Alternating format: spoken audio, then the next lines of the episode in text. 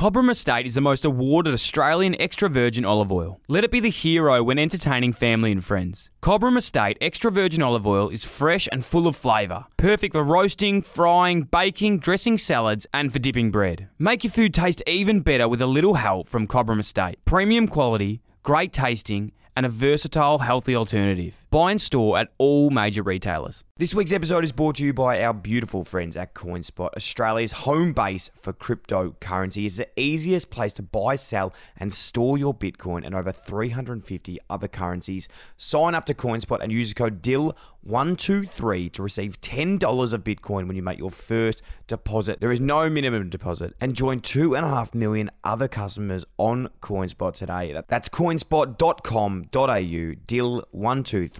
Let's go. G'day, guys. Welcome back to Dyl & Friends. This week on the show, an episode I have been working on for a long, long time and finally wrapped, ecstatic, and pumped to get this one out. I've loved this guy. I love everything about him. He's just a go getter. He's doing so many good things on and off the field. It's Ryan Papenhuyzen. For those who don't know much about rugby league, like me, I didn't know a lot about this, but it doesn't take you to even know anything about the sport to know how good this guy is. He's He's 23 years old, which, to be honest, until I just looked it up then, I had no idea. I didn't realize how young he was. And he's an absolute star of the competition. He's winning the Dally M, which is pretty much the equivalent. Well, it, it is the equivalent of the Brownlow medal in the AFL. And they actually have the live tally of that halfway through the season, which I actually found out throughout the show as well. But yeah, love this chat. This guy's an absolute star. Love everything about him. Love his mindset. Um, he's been through a fair bit. He's had some, you know, concussion problems and um, and really battled his way through that. But he's come out the other side and, and he's just doing awesome stuff. He's taken over that fullback position from Billy Slater, who's been a massive, massive mentor for him in the game. And the way he speaks about Billy Slater and their relationship is pretty incredible. Worked obviously with Craig Bellamy and everyone else at the Storm that's just, you know, doing awesome stuff. It's really funny for those that are listening in Victoria. Um, I know that like rugby league isn't big here as it is like all over Australia, but we have such an awesome team that's you know on our front doorstep, and a lot of us might not even know too much about it. Look, I'm not speaking for everyone, but I know I didn't know too much about it. But after this episode, I'm definitely keen to jump on the Storm bandwagon. You know that. But yeah, love this chat. Spoke about his journey into NRL and how he's become such a dominant player. Spoke about everything he's doing off field, which is genuinely, genuinely impressive. I just love go getters. Love when they're doing super.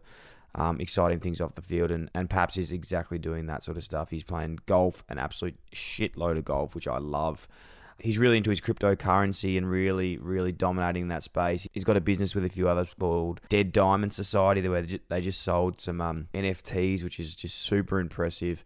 Um, he's got his own vitamin drink. He's doing so many cool things. So, yeah, love this chat with him. Cannot wait for you to listen to it, and uh, I hope you enjoy it. Do not forget, if you enjoy this episode, if you love it, make sure you give the podcast a follow. It helps the show so much, and even subscribe, follow on whatever platform you listen to Apple, Spotify, and everything else in between. Love you all. Illy XX five stars. Hi, fam. It's Dylan's mum, Deborah. This is Dyl & Friends. He's like, you can embarrass yourself. And I was like, bro, do you want me to do all seven verses? Bit arrogant. Didn't know all seven. I've been in a bad team for 10 years, and we got a chance to do something pretty special this year. All you can do is put your hand up and say you're wrong. Banter is a way that guys connect, a way that we can kind of play it safe with someone until we get to know them. I try to fix people sometimes. I'm like, Dan, stop doing that. Just listen. And you stack on top of that the habit of not taking your phone when you take your dog. It's easy. They had no other way to get out of the cave, and we either turn our backs on them, in which case they're going to die, or we give this crazy idea a go. Don't forget to subscribe and leave a review. Ryan Papenhuyzen, welcome, my friend. Thanks. It's, it's an honour to be on, actually. It it's, is, uh, yeah. Long time listener, first time on, so love it. Have Thanks you for actually been a listener? I've been a listener. Yeah. How did you find the show? Uh, probably just through just trying to find things that I like, and uh, got a few good guests on, and um, thought I'd listen to it, and then sort of just become like a weekly thing. And Wow. there you go. Mate, that's unbelievable. That means a lot. um, what episodes have you listened to? Um, your my favourite favourite ones? would be Emma Murray, I reckon, Yeah, for mate, sure. she's the best. She was unbelievable. Um, and I was going through sort of that time there as well, where I was um, sort of find, trying to find a podcast like it, and um, yeah, everything she sort of speaks about. And um, after playing golf with a few of the Richmond boys too, she's obviously there helping them out, and um, they'd said a few things before, so yeah, it was an easy listen, and um, yeah, you can use it in all aspects of life. So Oh, mate, she's Yeah. the, she's the best. She's honestly my favorite favorite person on the show. And like I say it, I might say this a bit, but I say it sort of selfishly. Like I love getting her on to like have her on the show, but I love just having her on to just talk to her. Yeah. Like, I feel like it's like a one-on-one like session just by herself. So I forget we're even recording. Yeah, pick her brain. Yeah, no, was, that was a really good listen. So it's probably that's probably my top. You're ready everywhere. You're doing everything. I love it. I love go-getters. I love people that do shit and just try shit. And you everywhere. You're obviously dominating for the Storm.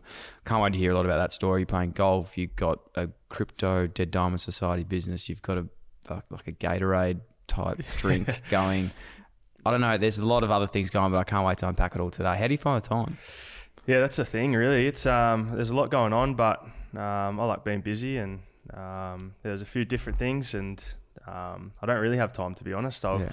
finish footy, and uh, if there's still daylight, I'll head out to the golf course, and and if not, I'll head into we got an office in South Melbourne, and um, just do some work there. So I really only go home to sleep, but. Um, it's not a good thing because I'm also ordering food all the time and it gets pretty expensive. But um, yeah, I just I've always been a big believer in having a life after footy, and um, mum and dad sort of instilled that into me when I was a kid, and um, now we're just really lucky to have that opportunity that we can sort of network and, and be in positions where we can do other things and um, where we have time to do other things. So that's sort of how I look at it. Mate, it's really admirable because I think when I was playing sport, like I probably got forced to do that and like network because I knew it was, you know, time was sort of ending. And sometimes you see a lot of players like when you're as good as you are and when you're, you know, actually a dominant player in the game, it's really hard to focus on other shit because you got so much going on at the time, like actually being at the top of your game as well, like finding the balance. So Yeah. it's weird that you've been able to sort of, not weird, but it's, it's awesome that you've been able to do both. Yeah, it's it's it's quite it's a bit of a catch twenty two because like I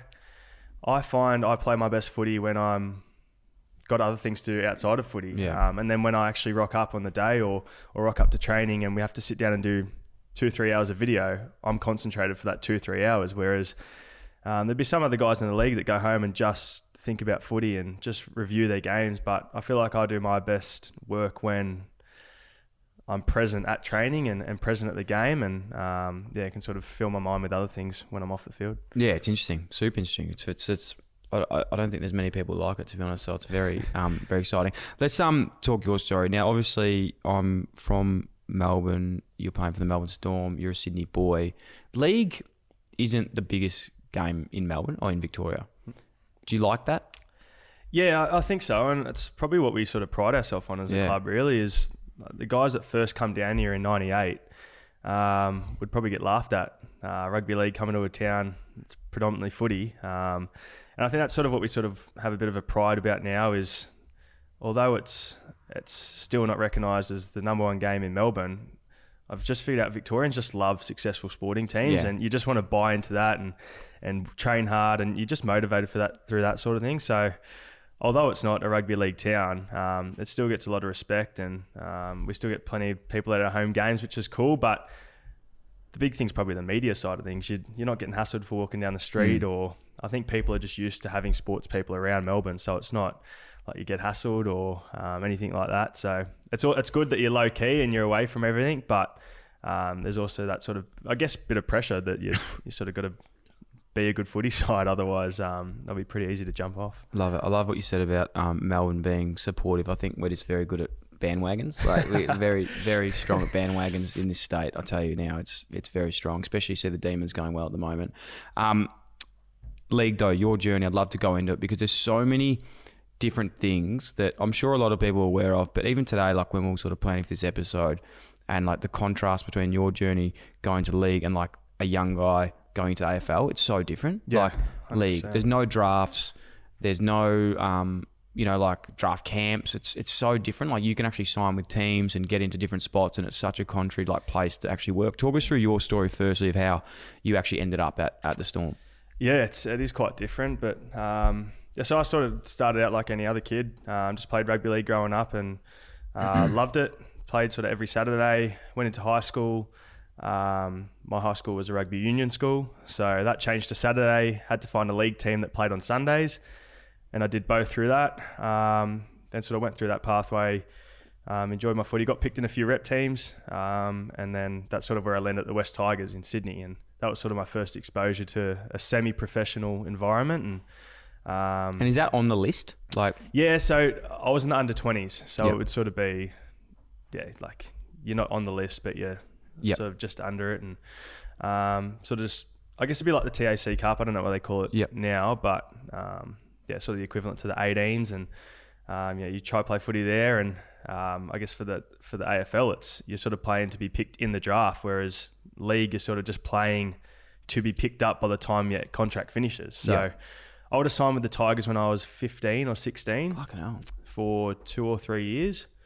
Um, and then, so at the end of that contract, um, that's when the Storm approached me. So, how league contracts work are 12 months out from when your contract finishes, you can start actually, you can sign with another club, which That's so weird. which is Yeah. strange, really strange. But that's sort of what happened. And um, I had a few injuries through 20s, so there was only really probably West Tigers and Storm that offered a contract. Um, Storm offered something, Tigers matched it. Yep. Um, and Storm are renowned for making really average players into pretty regular first graders. And um, that was sort of the appeal. Um, the appeal was Billy Slater, Cameron Smith, Cooper Cronk, Craig Bellamy, all those big names. They were the attractions to me, and um, I just I, I really wanted to play footy. I didn't know if I'd ever play NRL, but I thought if I was to, it'd probably be the best decision to go down there. And um, yeah, with mum and dad's blessing, they sort of sent me off, and um, yeah, sort of said we believe in the system down there, and we really think you can you can crack it. And if you really want to do it, then then jump and, and take that take that leap. And um, so it's funny, like it wasn't a draft, it wasn't anything like that. I just come off contract, and Yeah. Storm signed me, and um, yeah, come down here to to do a preseason, and um, yeah, I didn't know what I was coming into, but yeah, it's it's quite strange because like I look at if they were to pick a draft when I was 18, I'm not first round, I'm not second round. I'm, you know what I mean? I, I'd Yeah. probably get overlooked. Whereas like I got thrown, I got people obviously seen something in me and brought me into a good system where I could thrive. And um, yeah, here I am today. So I'm really fortunate for that. But um, yeah, I don't know what I would have done if it was a draft. I probably wouldn't have been picked. And Oh, yeah. yeah,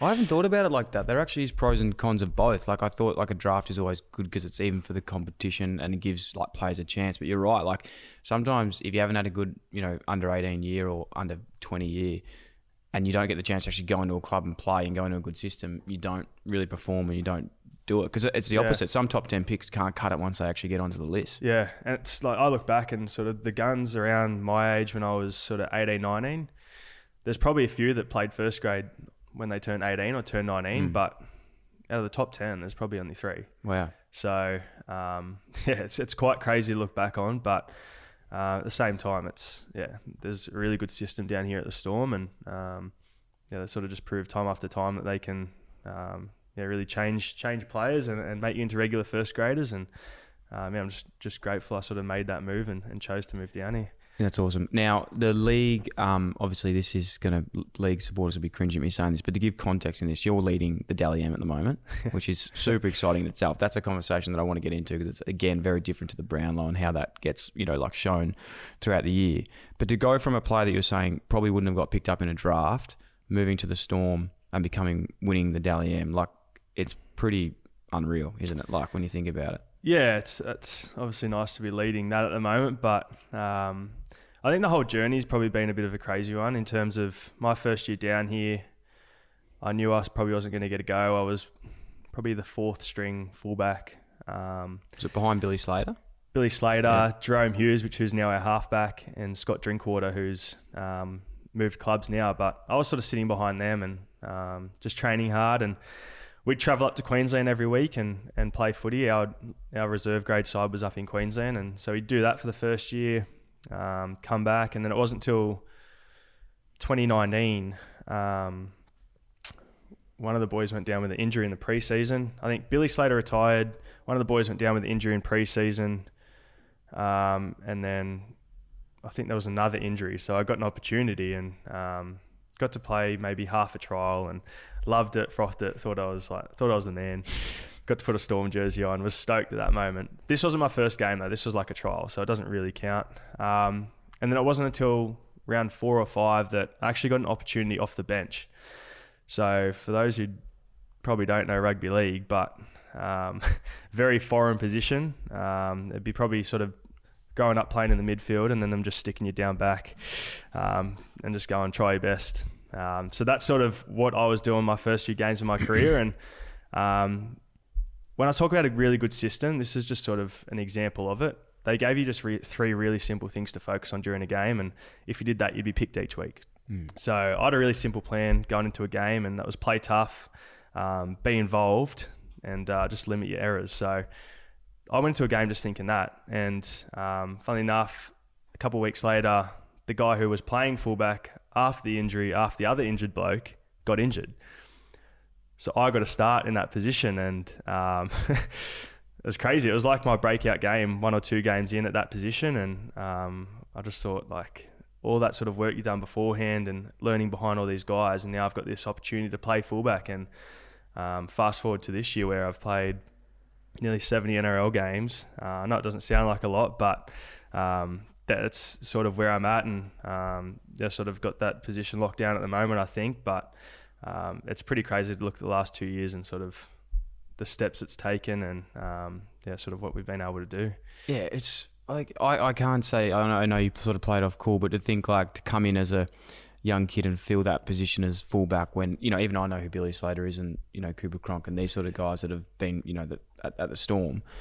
How was it as easy as that, or was it was there parts where like you actually self doubting that you'd be able to sort of fill in in that shoe, or did they make it pretty easy for you? Not at all. Hey, yeah, like that's probably that's probably the most common question asked Yeah. is well asked when I was sort of going to play was how are you going to fill these shoes? Hmm. And I was like, Billy pretty much fills them for me. He gives me everything he learnt. Like he still comes into this day and tells me what he's looking for. He'll watch games and give me feedback and like he there was nothing he was protecting. It was nearly like he was daring me to go be better than him. Like that was the sort of vibe that I was getting from him and um, there was no pressure. It was it was he reassured me, you just do you. Um, you're obviously good, good enough to make this footy side, and and the coach has picked you for a reason. So like go out and play your footy. You don't have to be me. You don't have to do this.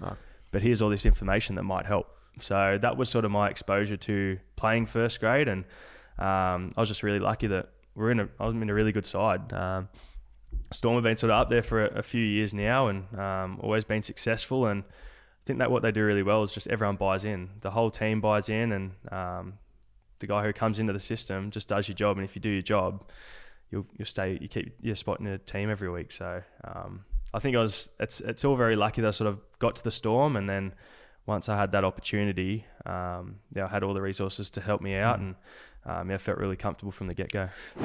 Quick break in today's podcast to tell you a little bit more about my good, good friends at CoinSpot. I love these guys. Honestly, I'm on CoinSpot, I'm on the platform, and I absolutely love it. It's so easy to use, especially for beginners looking to get into cryptocurrency. You can buy, sell, and swap over 250 other digital currencies on the platform. It's been a lifesaver for me, and I'm absolutely loving, loving it. CoinSpot is Australia's home base for cryptocurrency. It's the easiest place to buy, sell, and store your Bitcoin. And as I said, there is over 350 other currencies online. It's so easy to sign up. And when you do, I have a little gift for you today. Use the code DYL123 and receive $10 of Bitcoin when you make your first deposit. There is no minimum deposit. And you can join myself and 2.5 million other customers on CoinSpot today. The link will also be in the show notes. Let's go. Super crazy, man. Like you think of, uh, you know, in any sport, the older maybe veteran that's there and you have those like young players that are coming often you know it's not treated like that. Like there's and i'm sure at a lot of clubs it's it's the same thing you know they don't nearly want to have their spot challenged but to have someone like billy slater it's not surprising like i've never heard that before but it's it's not surprising really like that he was doing that. It's pretty cool. Yeah, it's and I think that's sort of because those guys first come to the club when it started, and um, they only want success for the club too. They know that um, Melbourne's an AFL town, and um, they want to be successful. They want to see their team be successful, and they put in all this hard work to be on the map and to be recognised. And um, yeah, I just I think they just don't want it to see that go down. So they're always in helping, and um, we got, we got a really strong connection to our old boys, and a lot of the old boys come back and say the same thing. Um, that when they went to another club, they immediately wanted to come back. They missed the storm. They missed the culture. They missed um, how the young guys were treated. They missed they missed everything about that. And I think being a young guy sitting in those seats, listening to them sort of hear that when it comes to negotiation time with me re-signing, I'm like, like I want to stay here. Like this Yeah. is this is this is a grouse. This is what I love, and um, I'm able to play my best footy here. So it's a pretty special club. It's awesome. We've heard so much about um, one person, especially in league, like Craig Bellamy. You, like I hear about him all the time, and just so revered as like a coach, and not just league, but in, in general. What's he like, and what's he been like for you? Yeah, he's he's certainly changed. Sort of when I first got there. Um, it's funny. He's you obviously see all the uh, the blow ups he has in the box and um, the sort of way he goes about things. But uh, I think the last few years have been quite refreshing because you see his you see his grandkids come in, and Mm. um, when you sort of see that side of him, you sort of understand that he's just passionate about what he does, and um, he holds really high standards. But I think a story that really reflects Bells is just um, when he first got to the club, he ran the tan with the boys. He'd win the tan versus all the boys, and and to this day, he's the first one in the gym. So Mm. you get there at six in the morning, he's in the gym lifting weights. He probably shouldn't be lifting. He's getting old now, but he's grinding. He's lifting weights um, at six in the morning, and then when you leave at five in the afternoon, he's in his office cutting videos and. So it's sort of that whole thing around first one there, last to leave, and if your coach is working that hard, then you have no excuse. And I think that's just Craig. Um, he, he, like I said, he has really high standards. Um, doesn't ask too much of you. Um, he's really big about effort, and if you you don't put in effort, you're not going to last long. But um, yeah, that's that's sort of his mantra. If you're not going to give something 100, percent then why are you doing it? Love it. It's, I suppose that would tie into another world famous thing that we hear about at Storm is these pre-season camps. what are they called? Is it the Uh, I don't quit camp. I don't quit camp? That fucking gives me anxiety thinking about it. What what takes place Uh, on these camps? Yeah, so uh, not a lot of sleep, a lot of physical activity, and uh, borderline borderline abuse. I'd call it. It's uh, it's it's not a fun trip, but one that once again, like everyone at the Storm's done it. Yeah. So there's always that story. Even when the old boys come back, you're telling yarns about like what went on at your IDQ camp, and the whole thing is like it's just three grueling days of no sleep. Your food's limited. Mm. You're walking X amount of kilometers a day, and um, yeah, the instructors pretty much just give it to you. You do something positive, they'll just find something negative and just try try really get into you. And I think the whole concept around it is when you're at your most fatigued, your true character comes out.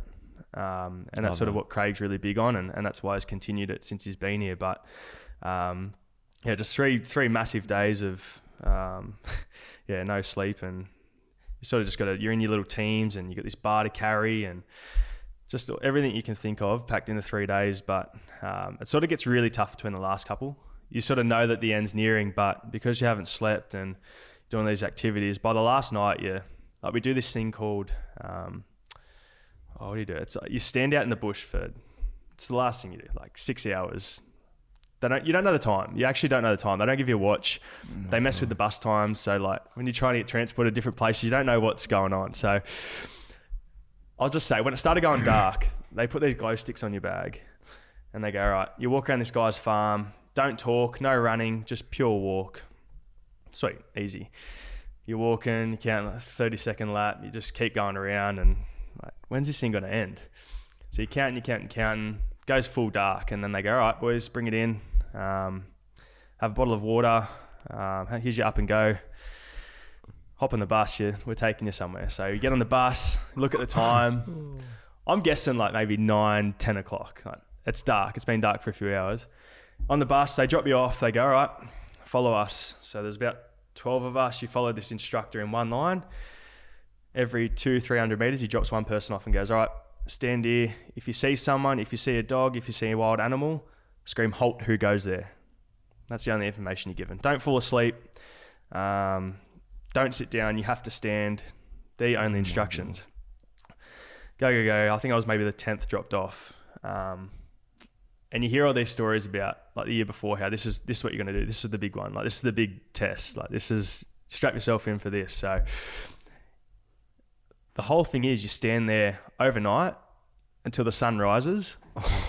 on guard after two days, no sleep. So you're just standing there, like you, like I said, halt. Who goes there? After two days of no sleep, you forget what word he told you to say. so oh, like we're standing there in the middle of the night, and like we'll see an instructor walk past, and because you're awake and you've got to say something, like you're screaming like halt, uh, and like don't know what to say. So they just get in you, they'd rip into you. I reckon there was probably two or three times I asked what I need to say, and it wasn't until like a year later when the new boys went that I remembered.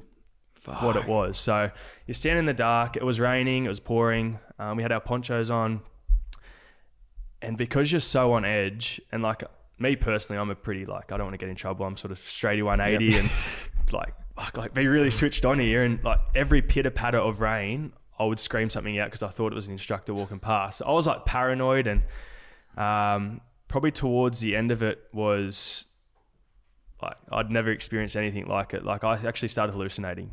Wow. Um, like balls, like there was a there's a tree in front of me, uh, looked like a clown juggling balls, and I'll never forget it because I thought it was a clown juggling balls, and I was just staring at this thing. Next minute, thunderstruck, and like you know when it like thunder's really bright that just lights up the whole sky. Yeah. That's when I realized it wasn't a clown juggling balls. I was like, Fuck, I'm standing in the bush again. Like, get your head on, like get like get fixed. What's going on? And then it wasn't until maybe half hour after that that standing up again, starts raining again, and I just remember like bang, I just hit the deck.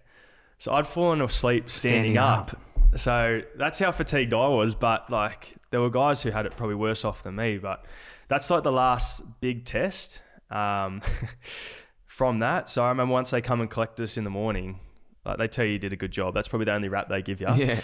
Um, but we went from there onto a bus, and you pretty much go back to Amy Park where we first started. And um, this is probably what highlights it all. So we go to an army camp on the way back home to do like a little course through mud and all those sort of things. And I remember getting on the bus from there to this um, course we are going to, and um, gee, would have probably been felt like a 15 minute car trip. Um, and I remember getting off and we got strapped and um, had to get our feet strapped again because it was wet and everything like that. And I remember just turning to Harry Grant, who was next to me, and I go, "Oh, like how hard was that?" He goes, "Yeah, like standing out in the bush for like six hours and all this sort of stuff." I was like, "No, no, no! Like what we just did then, like we moved the log off the road." He goes, "What are you on about?" I go, "Like we just moved the log off the road, like before we got here." He goes, "No, we didn't." So I must have fallen asleep on the bus on the way there. Turned out to be like an hour and a half trip, but I thought it was a 15 minute trip. And, you didn't log get off the off. road. You didn't get off. Nah, I didn't get off the bus. The bus didn't stop. But like it literally felt like 15 minutes. I had a dream that we moved the log off the Oh, road. you had a. I had a micro sleep on the bus. Oh my god. And it took an hour and a half to get to the next place to do this other thing. And I thought it was 15 minutes. Fucking hell. So you were just abs- I thought you fell asleep while they were moving the log. No, you- it you- didn't happen. It yeah. didn't even happen. Like so, that's that's sort of where You're I was using at. all sorts. I was cooked. I probably slept for another three, four days after Do you, that. do you actually look back? Because I, I look back on. I've never done a camp that you know extreme, but do you look back and actually you enjoy it and you, you learn a lot from it. Oh, like, I I wouldn't want to do it again, but it's something that I've done now. I'm like, I feel like I'm a part of the storm because I've done this and okay. everyone else has done it. And Yeah. There's probably there's I really like you'd really test yourself out. Like I don't I doubt I'll ever be in that situation again, but Mm. I'm really proud that I did it, and um, yeah, it's it's a- story to tell, and um, that like none of that is a lie. That's pure truth and pure what I went through, and um, that's probably only one tenth of the stories that you could probably tell from that camp. Fucking um, I think that every probably person that's in elite sport gets to that stage um, of when you're so tired and when you're so in so much pain and you're doing like any activity, you get to a stage where you're, actually in so much pain that you can't go in any more pain. No. So it's sort of like you just you can just sort of like stay there. It doesn't get any worse. It was the first time I reckon I've lost, like, literally lost my head and like could not control it. But, Yeah. yeah, it- you nailed on the head. Like, there's when you when you sort of get into the nitty gritty of sport, nothing quite compares to what you did at that camp. Jesus So it just makes everything a bit easier. yeah, no, I didn't go on that camp, so I can't um, can't really talk there. But that sounds fucking full on. Um, this year, mate, talking about your game in itself, you're like, and I don't hope you don't mind me saying this, but you're how tall are you? 180, 181, 183, no, let's say 182. 182. Okay, yeah, yeah, yeah. I know us, us short The under kings, six foot club, Yeah, I'll us say that, yeah. Short kings like to know it's it's very we get pedantic on our height, but you're for a league player like a smaller guy. Yeah, yeah, I'd probably be one of the smallest. Yeah, probably top three smallest. Yeah, top three smallest. Do you do you have to do similar training, or are you more focusing on like your role of fullback, like actually agility, running, carrying, like? Because I love watching you play because it's like you get to do all the cool shit and none of the bad. Like you don't have to do much of the Yeah. like really bad things. I think I make up for that in the preseason. It's um our preseasons are pretty ruthless. They're, they're renowned for that, but um you get looked after in the season more. Yeah. I reckon you sort of do what's specific to your position, but in preseason it's um You're doing it all. free for all. Yeah, Mm. tackling the biggest blokes in the side. Um, they run as hard as at you as they can, and um, probably get it worse off in preseason. You're doing MAS and you're doing it a bit further than the other blokes. So um, physical side of things, yeah, everyone's yeah, it's sort of free for all, and um, the sort of aerobic side of things is they sort of split you up and do what you need to do to to be ready for the season. Love it. Um, biggest thing that we, we love watching is obviously State of Origin. Yet to make debut of reasons being there's a few different reasons. Is it on the cards this year?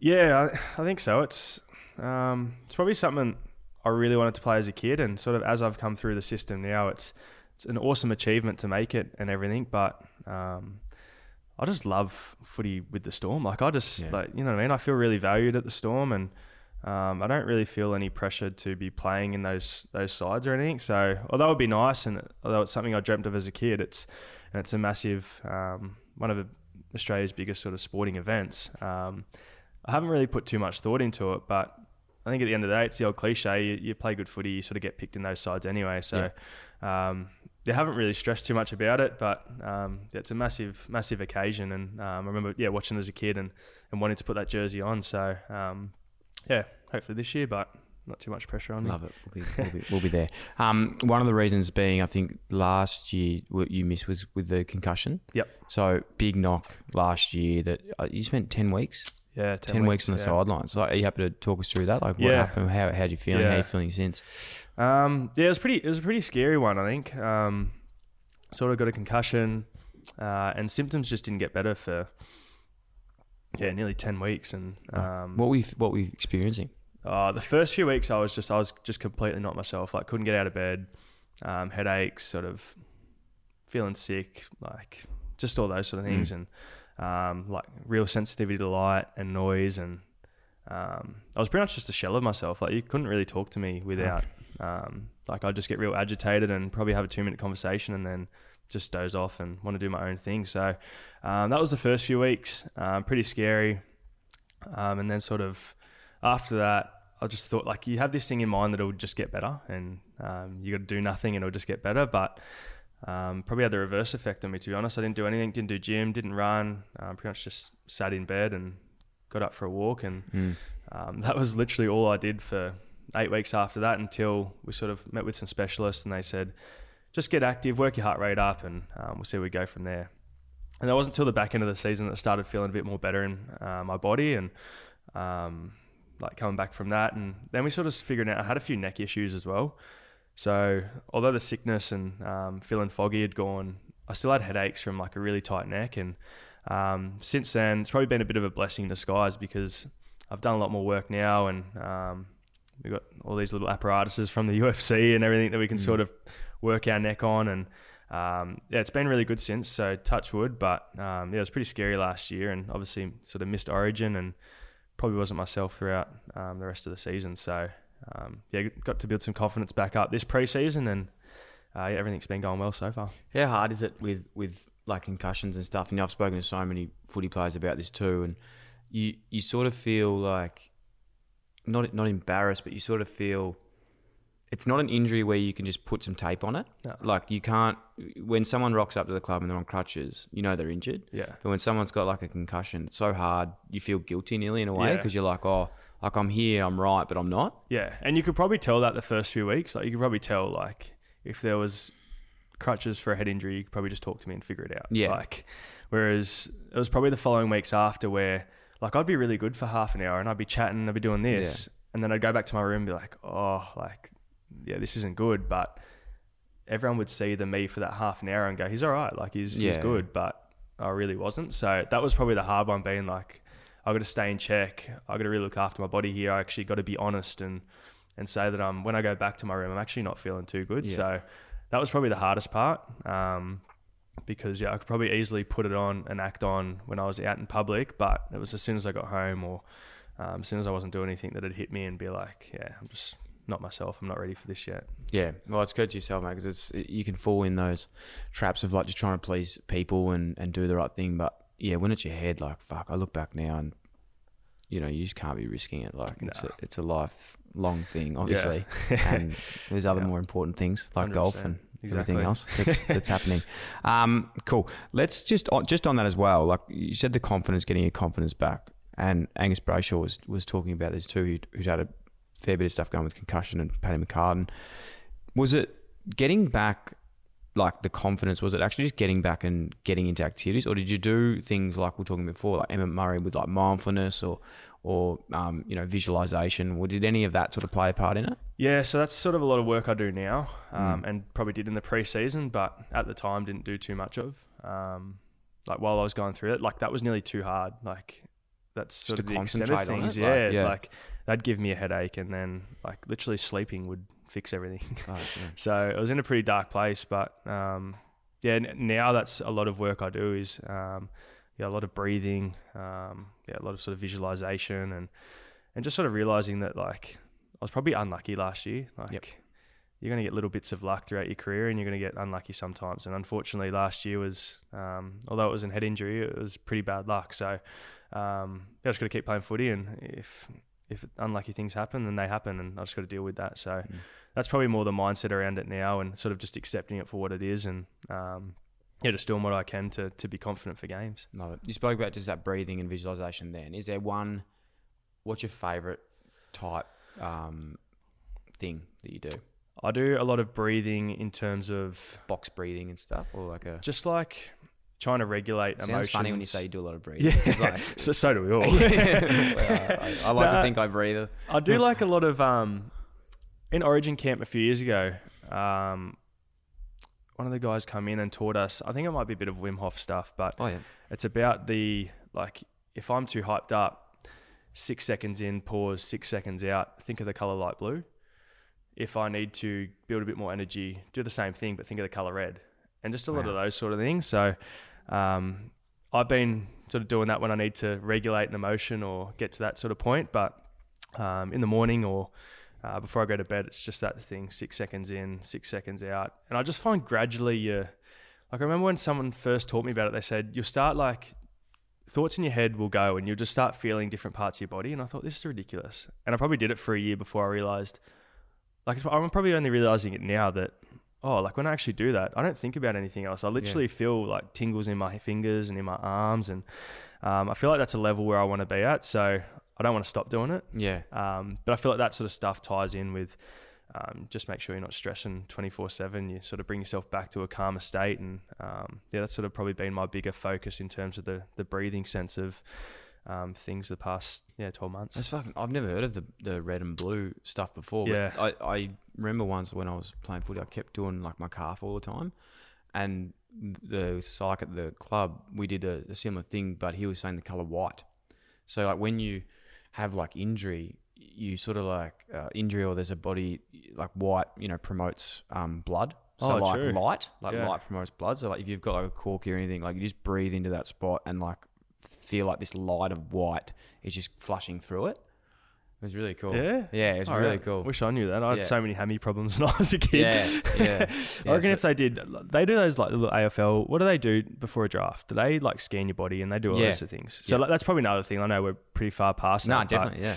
Like if they scanned my body when I was coming through the draft in the NRL, I would have just been kicked to the curb. Like my hammies were cooked. Really? It wasn't until I come down here and like our sprint coach is an Olympic sprint coach and brought me in like three, four months earlier and just said, We're doing this, this, this, we're changing your style, we're doing this. And like touch wood, I haven't had any problems since. Mm. But like yeah, it's crazy. Oh, it, no, no, it is. No, you, you're so right. Like, there's the, well, if you scanned anyone though, everyone's got shit wrong with them, and I Mm. think it's that's what I was saying before about the whole difference of league and union, uh, league and um, AFL. Sorry, like there's so many different mod like ways of doing things, and you could probably find benefits in both of them. Like, I think Yeah. that the thing that the AFL does really well, just on top of league, is the and, and you're doing it yourself already, is just like that support off field. Yep. He's been like is really really good. Mm. But um, yeah, the draft stuff's rattling. Like I don't think until I moved to Sydney, I had no idea that you know there was no drafts. There was academies for players. You know the whole like you can leave one year out. Even you know going back again the Dally M. Yeah. So that, for example, a Brownlow medal Mm. that is judged at the end of the year, and the votes are read out. No one knows where people are standing. But from chatting to Das and yourself, like that, is it right that that is Yeah, read so out to you explain it. It's, It's so, so, it's also picked a bit like the AFL's by the umpires, correct? yeah, which is weird. Yeah. So I think the NRL allocate like I think it's ex players or um, media even Mm. people to sort of pick a three two one after a game and. Um, I think after round twelve or thirteen, it goes behind doors, behind so closed up doors. till halfway through the year, you, You can know where actually you're see the leaderboard. Yeah. Wow. Yeah, so um, yeah, pick differently, and also you can sort of see it up until a certain point. That's crazy. yeah, so you have people like sitting there like predicting who's going to get it, and How many points ahead are you at the moment? uh, I think I'm 15 and the next 12, so yeah, it's not much. But. Who's who's behind you? um, Don't care. He's a loser. Hate him. one of the Isaah Yeo he plays for the Panthers, and Mitch Moses plays for the Eels. There you go. Yeah, Okay. Do you like the Panthers? Yeah. Western Sydney boy myself. Hey, let's get into some off-field stuff, mate, because this is where your story gets unbelievably exciting. Firstly, on the mindfulness chat as well, golf. we could do a whole episode on this, oh, but Oh, we have been bonding over this for a while. We haven't had a game yet. Um, I'm still just refining my swing pattern, as I was showing you earlier in the studio. I'm just coming a little bit more, a little bit more into out, a little bit more wrist action coming Right. over through the swing. into out. Yeah, into out to hit like because I've been coming over the top, so I'm going a bit more into out to hit like to push it out right and then So bring you can it draw it in. back. So I'm yeah. trying to draw it. Yeah, gotcha. Yeah, got me. so, um, how's your game going at the moment? When did this passion start, and how good are you? First sort of exposure to it was with my dad when I was a kid, and we just go play up at a golf course, and um, didn't do much about it. It was probably wasn't until I was seventeen or eighteen where, when I was in Sydney, year eleven and twelve, um, one of the golf courses around the area, I sort of gave the young members. I think it was like three hundred bucks to join this like grouse course. It was hectic. It was so good. They paid you to join. no, no, no. Like you just paid three hundred Oh, wow. for twelve months. Unbelievable. Um, so we, me and a mate joined, and we go up every free, free period and, and play golf, and um, that's where I got my first few lessons there. And then it wasn't until I moved down to Melbourne that I thought I'll take it a bit more seriously, and then joined up at Kew a couple of years ago, and obviously the COVID disruptions and everything didn't get to play there too often, but um, probably for eight or nine months now, I've been going hard at it and, and working really hard at my game and um, tried to keep the golf bug. I reckon that's one big thing is like you get the golf bug and you can have it for a little bit, but it only takes you a couple bad rounds to lose it. Yeah. And I've sort of feel like I've been through that little patch now where I've had my bad rounds and now I'm just trying to actually make it a bit of a routine. It's a habit. Yeah. It's a habit and um, something I really love. So um, I think my GA is 10.5 at the moment. Wow. Um, so yeah, trying to work down to, to single figures, and I, I've been there briefly, but I can't call myself a single figure handicapper yet with some of the scores that are in there. So it's um it's a tough slog, but I like I just appreciate the game. I love the game, and um yeah, just just like you, really, it's Yeah. It's a bit of a passion now. It definitely is. There's a more green sponsorship partnership slash collaboration coming soon as well for the vlog channels. We're going to Oh, have to we get love that. play a game. We love um, that. Favorite part of the, your game? What, what do you think is the best? Are you a big boy, you a big hitter, or are you more Uh, finesse? Because I'm more of a finisher myself. Yeah. I don't have the power, but you get me around and like. short game specialist. Yeah, yeah, short game specialist, yeah. Nah, that's so you can I have the power, mate. I can. Nah, uh, but that's it though. Like, yeah. have you heard a thing called strokes gained? No. Have you got into that yet? No. I'll wait till you get that bug. Yeah, oh, yeah. I'm telling you, it'll be a different game altogether. But um, nah, strengths probably. I probably do hit a long ball off the tee, um, and then I've just tried to tempo my irons lately, so they don't go as long. Seventy percent swing. Eighty percent. Mm. Oh, you're still in eighty percent. Okay. I'm still Yeah, 80%. Yeah, okay. Yeah. Yeah. Okay. Yeah. Yeah. I'm on seventy. We're learning from the same guy, Yeah. I think, as well. So this could be mixed signals here.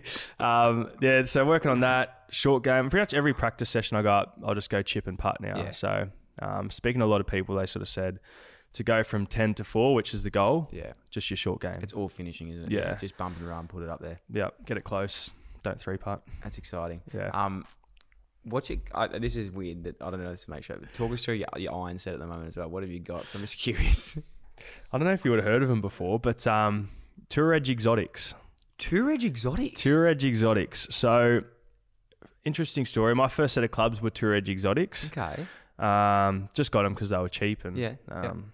Whatnot. Um, and then sort of bought a set of pings. Didn't play for two years. And then I've got a partnership with Drummond now. Mm. Um, and Shout out Drummond. to Ross Flanagan. Yeah, well, Ross by the Flanagan, way. what a champion. Sorts, he What a great bloke. everyone out. The Roscoe. If you don't play golf in. Melbourne, you don't know Ross Flanagan. No. You're absolutely you're a nobody. So Yep. shout out to Head him. My love of golf. His podcast as well. Great podcast. Yep. Drummond, Melbourne. Yeah, Yep. City Store. Go in and visit him. Um, nah, so I, I pretty much got a partnership with them and um, wanted to try blades. Yeah. and Which for those of- listening is like a very thin golf yeah, iron. Yeah, so there's there's not as much forgiveness. However, they're a bit lighter. I really like the feel, like, and the challenge of really small sweet spots they're trying to hit it. So went in there, um, just said to Ross, like, looking for blades. What can we do? He's like, oh, well, Tour Edge is sort of Drummond's brand, and I was like, oh no way, that's my first set of clubs I ever had. So he put me into them, and um, yeah, pretty happy with them. So Nice. that's that's what I've got. Uh, I've got a what have I got? Four down to pitching wedge. And then this is a real topical one. Yeah. What wedges do you carry? I go 60, 56, 50. 60, 56, 50. Yeah, right. Yeah. Yeah, so I'm 50, 60, 54. Yeah. So yeah, it's quite similar. Same, there's a two degree there. differential there. That's why we. That's why I hit seventy and you hit eighty because there's all that. Little bit of a differential. Um, do you want to hear mine? Talk to me. Okay. Did you just get a new set? Got a new set, Callaway. Shout out to Michael, Michael Gorn out there at Callaway. We love Callaway on this show. Um, four, I got a 60, 56, 50. The Jaws Callaway irons, beautiful. Yeah. And then I've got a four iron to pitching wedge, but my four iron is a driving iron. Me too. The, the Yeah, Black Shaft. Oh, it's the best. Yep, it's love it. honestly the best in the world. Then I've got a five wood three wood driver. Anyway, let's get off that because it's um it's getting there. But we will get you Save it for more greens. Yeah, we'll save it for more greens and we'll get out there and, and have a game very very soon down at our local Latrobe. That's which it. is the Shout best out. course in Australia. Um, business wise, mate, Dead Diamond Society NFT. So, firstly, crypto. You're massively into this. I love my crypto. I'm not really like as well versed in the NFT space, Mm-hmm. but I've always been a really big fan of cryptocurrency. Like, what, how did you get involved with that, and what is Dead Diamond Society? Um, so yeah, it's the cryptocurrency sort of probably started um, through a couple of the guys at the club and um, a couple of guys I sort of respect and um, would sort of take feedback on or um, yeah, sort of look at them as mentors and they sort of dabbled in it and um, to be fair, like I know a little bit, but I still got so much to learn from it, Mm. and that's sort of why I got into it was to sort of learn and have a little bit here and there and see what happens with it, but not be too connected to it. Um, but then the whole NFT thing come about. Dead Diamond Society was through. Um, so we got a business called Four Point Collectibles, Yes.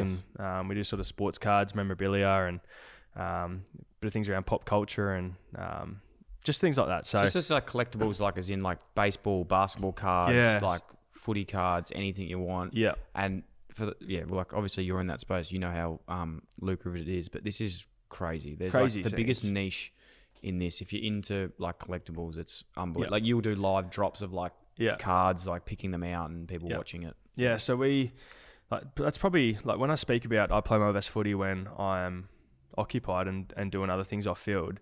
Throughout the bubble two years ago was when the card market boomed. Like it Mm. was Gary V. Gary V. Everything he says turns to gold. Um, yeah, so we sort of started our business through COVID. Pretty much travelled with all these boxes on the road, and um, we was up at Twin Waters, and excuse me, um, we pretty much had these boxes, and we'd all huddle into one room at one night and go on a live, and 200 people would be tuning in just for us to break cards for them, and um, it started there, um, and then we sort of through one of the guys. It's just a few of the Storm boys. It's there's four of us, and um, we sort of just did that. Um, card market's died down a little bit since then, so uh, we moved into the NFT space with four other companies, and um, one's a tech company, one's a merchandise company, and the other is an events company. So. It was just four businesses that we thought would really work to provide utility for an NFT. And, and my first exposure to NFT was it's just artwork. Like people are just buying artwork. And I wasn't too into it until I sort of dived in and sort of saw what you could do with it. And um, that's all what we did. We created Dead Diamond Society through these four businesses. And um, we thought, what better way to do it to get people into an NFT by pretty much having it like an index fund for an NFT. So um, no one's going to be able to afford a Bored Ape. I don't know if you've heard Yep. of a Bored Ape Yeah, or and, and give us an indication of how much that would be. Like what, how much Ethereum? 100 ETH, 100 each, which, which would be like 300 grand or something. yeah, 400k nearly. So Okay, cool. no one's going to go out and buy one of them um, unless you're Cameron Munster and got lots of money. but um, no, like we thought if we buy a handful of blue chip NFTs um, and offer utility through our four businesses, let's have that as people's first exposure to an NFT. So we sold out in 11 minutes. Wow. Um, pretty many? crazy. 2,000? 2,000 NFTs. Um, they were 0.15 ETH each to mint. So I think we ended up dragging in about 2 mil in about 11 minutes. So Unbelievable. Yeah, So one and a half ETH, is that, that like fifteen hundred dollars each? so 0.15 would have been maybe 500, 600 bucks Okay. US. Yep. So US. So yeah. thousand bucks. Yeah. Um, so we sort of did that, and um, it's crazy because there's so many projects out there that like, like we sold out in 11 minutes. Like we knew what we were doing, and we knew sort of we Holy had this and what utility we're offering. But there's projects that go out there and don't know what they're doing. So like. There's this thing called a rug pull where people make a project. It's a fake project. They just take the two mil and run. Mm. And we were like, well, we're not doing that. Like that's we pretty much got into this to teach people about NFTs and and try to be a good good uh, good influence on like the Australian market and um, so we've done that and been going really good since. Um, we got valued the other day um, about 1.4 mil. So It's unbelievable. it's pretty insane, sort of where we're at, um, and that's without offering the utility we've done. So we'll do like meetups after the Magic Round in a few weeks. And with those Um, NFTs, sorry, as well, are you is it are you offering just the artwork or is it an experience as well? So or like, each each skull Yeah. is is the artwork um, is zero point zero four percent. Yep. So the more you own, um, eventually down the track, we want to be able to um, offer dividends to skull holders. Yep. So the whole purpose of this NFT was to, it's called a DAO, which Yep. means um, simple terms, everyone has a vote on what you do.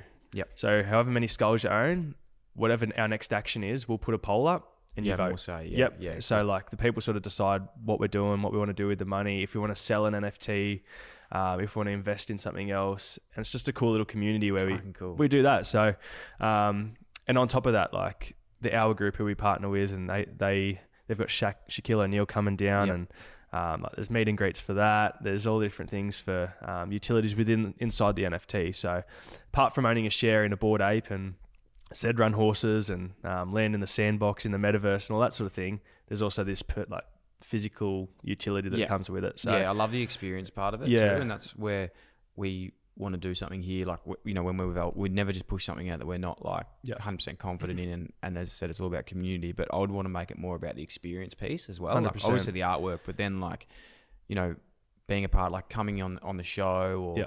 You know, like do, designing your own bit of merch, like shit like that, like that you can actually like get a community around. Yeah, and that's that was sort of a lot of the angle. Like we probably thought for twelve months of making NFT, but nothing ever. Like we just didn't think anything would ever. Like nothing really stood out. Yeah. Whereas this, once like four other companies come around Yeah, us and we're like, cool. wow, we got something we can really do here, and we can offer this, this, this.